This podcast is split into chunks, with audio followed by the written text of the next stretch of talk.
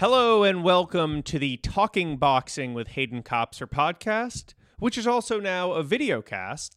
That's how much we care about you fans. We not only bring you quality audio about boxing, but now also minor mediocre quality video as well. So we're very happy to be back and talking about boxing. This time it will be a little different than our prior two episodes because we were not going to have a guest on today but we are going to spend some time breaking down the Canelo Kovalev fight that happened a couple weeks ago, and then also going over my opinion and my pseudo prediction on what's going to happen in the Joshua Ruiz showdown in going on in Saudi Arabia on December 2nd. So, first things first, Kovalev Canelo, Canelo Kovalev was how it was billed. I thought it was personally a, a, fun fight to watch. If you're into boxing and you like the strategic side of the sport, I thought it was pretty fun. It was high action, not in the sense of a, a lot of brawling, but definitely high action. I thought in the sense of there wasn't really a moment where either guy really had full control over the fight until very late when Canelo stopped him. Uh, and I thought there was a lot of mutual respect among the two fighters. So I enjoyed watching it. Uh, if you watch the interview I did with Tony Gonzalez, Yuri Gamboa's manager and and, and confidant and, and lawyer, Tony and I had similar predictions, and we thought that Canelo was going to stop Kovalev uh, and definitely beat Kovalev. I had predicted that Canelo would stop Kovalev a little before the championship rounds. It was about halfway, I think, through the 11th round that he stopped him. So I'll uh, I'll give myself credit for that one. Uh, didn't bet on it. I never bet on fights. And when I make a prediction, it's right. I yell at myself at the end of the day. So it won't make me start doing it, but it makes me more frustrated that I don't gamble. So maybe one day I'll start. Uh, anyway, so that fight was interesting. What's next for Kovalev? He's had a fun career to watch. Doesn't really matter. Uh, not to disrespect him, but it doesn't really matter what's next for him be he could fight Bivol maybe as a stepping stone for Dimitri Bivol to sort of step into the the limelight, draw some more attention, and and give Kovalev a one final payday.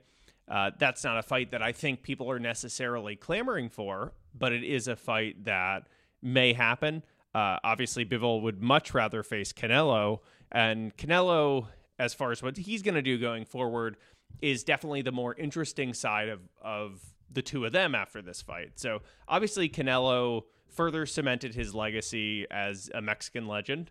He is, I believe he's only 29. He's still got plenty of career left, but he's, I don't want to say he's running out of options, but he's definitely running out of great options. So there's plenty of people for him to fight.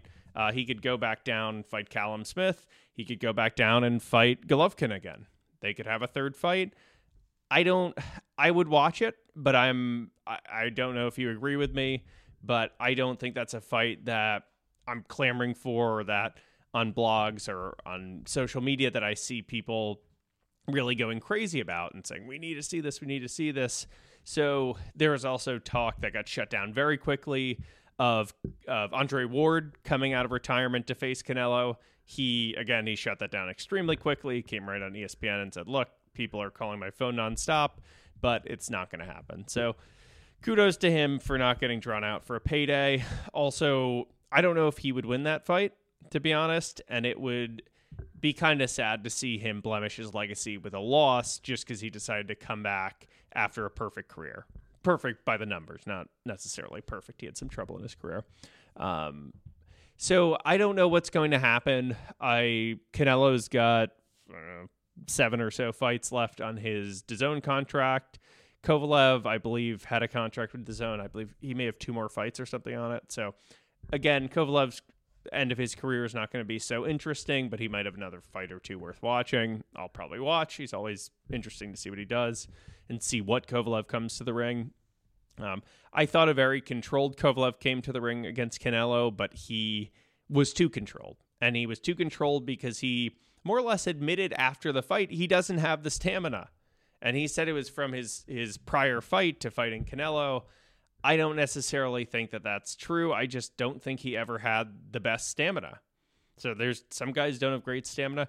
Canelo used to be accused of having uh, less than superior stamina. So there are things you can do about it, but at the end of the day, fighting 12 rounds is fighting 12 rounds. And once you once you hit your mid to late 30s it sure as hell isn't going to get any easier to do that. So who knows? We'll watch kovalev. We'll see what he does. But his career is is certainly sunsetting if not sunsetted. He may well retire. Not sure. Uh, canelo very interesting to watch. Has options at 175 has options at 168 has options at 160 uh, based on this fight i don't know how comfortably he'd get down to 160, though I think he physically could. Uh, maybe he would meet someone at a catch weight in between that and super middle if he wants, if a middleweight who's who's about to move up wants to have a stepping stone weight wise before they get up to super middle. So we will we'll see what goes on with that, but I think you'll until probably Cinco de Mayo, a couple months leading up to that, we're we're probably not going to see Canelo fight or, or way too much action unless he fights very early in the year, which I would welcome if he if he needs to uh, get his sea legs beneath him at a at a lower weight class again. Um, next on the agenda, which is exciting because also forward looking, is Joshua Ruiz two. Uh, it's taking place in Saudi Arabia. I believe uh, December second is the date of that fight. That's a fight that I'm super excited about. If you're listening and you're a boxing fan, I would have to imagine that you're very excited about because there's nothing like big time heavyweight boxing where it's a legit competitive fight.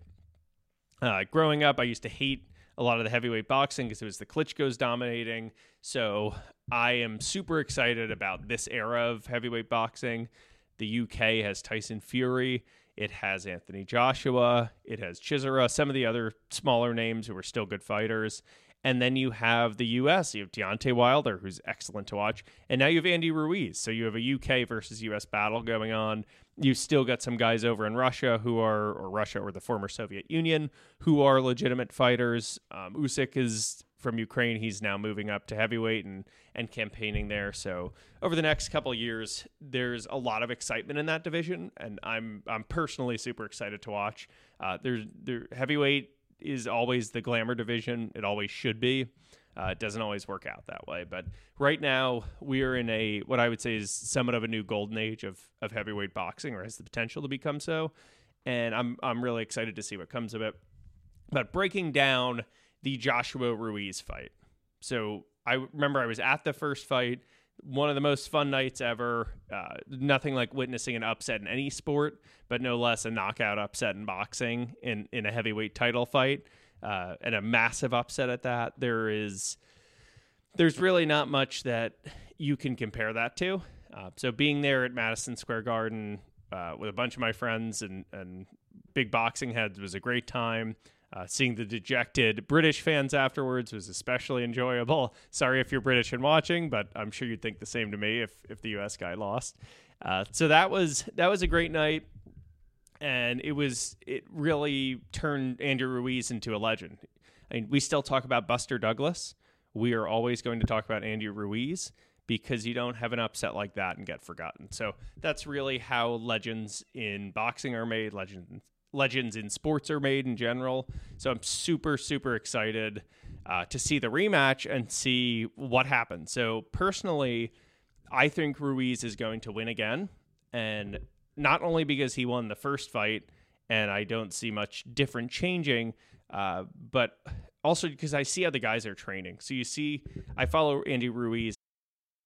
He is training uh, what I would assume is more now because he's a legit contender or now a champion and not just hoping he'll get called up for a fight and probably half training most of the time.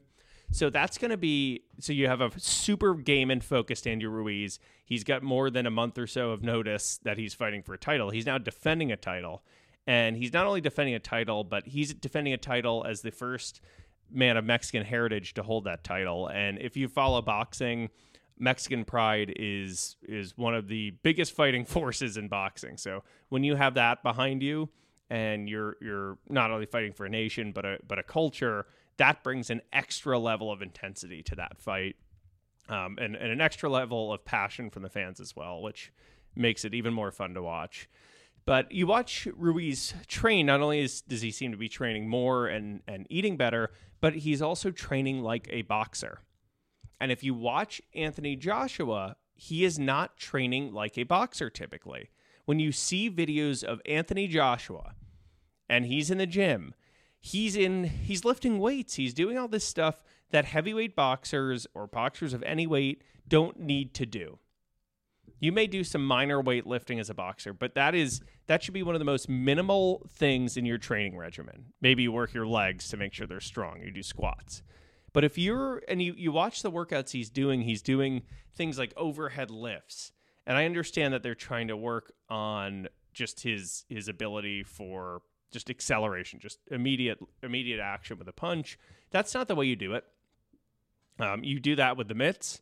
You do that with a double end bag. You do that with a speed bag because you're working on reaction in that moment. Explosiveness is not needed to knock someone out. Speed is needed. So explosiveness, I'm talking about just raw power. That's great, but it's not. You don't need that to knock someone out. And it usually, in order to be super explosive, uh, you often have to be very strong. And if you're not naturally strong, like you'll see some fighters like Golovkin who don't look like they're super muscular or anything and are just naturally strong, then the only way you can get explosive is with a lot of weightlifting and things like that. That works to your detriment as a fighter. If you're lifting a lot of weights, you get muscular. If you get muscular, there's more oxygen needed to pump blood to your muscles, and so you get exhausted much more quickly. And so that's the problem that Joshua has had. So you're a big guy, you're already going to get tired naturally, more than maybe a welterweight or, or a strawweight or someone small is going to get tired. But you're also now adding muscle. And you're not training in to do things that you'll do in a fight. So it's I still think it first of all, it was stupid to put Ruiz in with Joshua in the first place as a replacement. They should have put Trevor Bryan in, and maybe Bryan would have shocked the world. Uh, but I think Joshua would have had a more likely shot of beating him than of Ruiz. Ruiz is a game fighter. He is not a joke. He never was a joke. He's he's chubby and he looks friendly and nice. Besides that, you watch him in the boxing ring. He's fantastic, and and he has good sp- good skill. He has fantastic speed for a heavyweight. And they Eddie Hearn should have never never picked him as a replacement. And I don't think Eddie Hearn or anyone who's around Joshua is guiding him in the right way. Uh, and he was exposed against Klitschko in a sense because he was exposed for having a glass jaw. I would say doesn't doesn't mean he doesn't have heart, but does mean that he can't take a punch. And he might get up from a shot, but if he can't take a punch, you're out of luck because you're going to be on the canvas. You're going to lose points in a fight, even if you fight back. So that's a big problem for Joshua. So bad chin, He's not training the right way. There's super pr- super high pressure on him to perform in this fight after losing out on God knows how much money if he had kept winning without this loss. So that's a big problem. I think Ruiz is more focused. I think he's more ready. I, I think he's a better boxer skill wise. And I think he has a better boxing mindset than Joshua does. So I do think Andy Ruiz will win. I don't know if it'll be by decision or by knockout. Would not be surprised if it's by knockout because he's if you knock out a guy the first fight and you knock him down four times, you're liable to be able to knock him down again in a second fight. So doesn't mean he won't get hurt. Doesn't mean Joshua is not going to put up a big challenge, but anything can happen in heavyweight boxing. I just I I have faith that Andy Ruiz is going to pull it off again. Um, so we will we'll wait until then. That's December second. The uh, I don't know what they're calling it. The battle in the desert. The uh, disaster in the desert. Who knows? It's it's not the rumble in the jungle. It doesn't have an easy rhyme, but it's uh, it's always exciting when a new area of the world uses boxing to try and put their name on the map. Di- Diriyah or whatever this this part of Saudi Arabia is called that's what they're trying to do here. So it's always fun. It it goes down in boxing lore, and that place is always associated with a big fight. So can't knock them for wanting the fight there. I'm sure they put up a lot of shkarol. Who knows how much they paid for the fight, but not uh not anything I could be able to afford. So it will be fun to watch. Uh, that fight's going on on DAZN.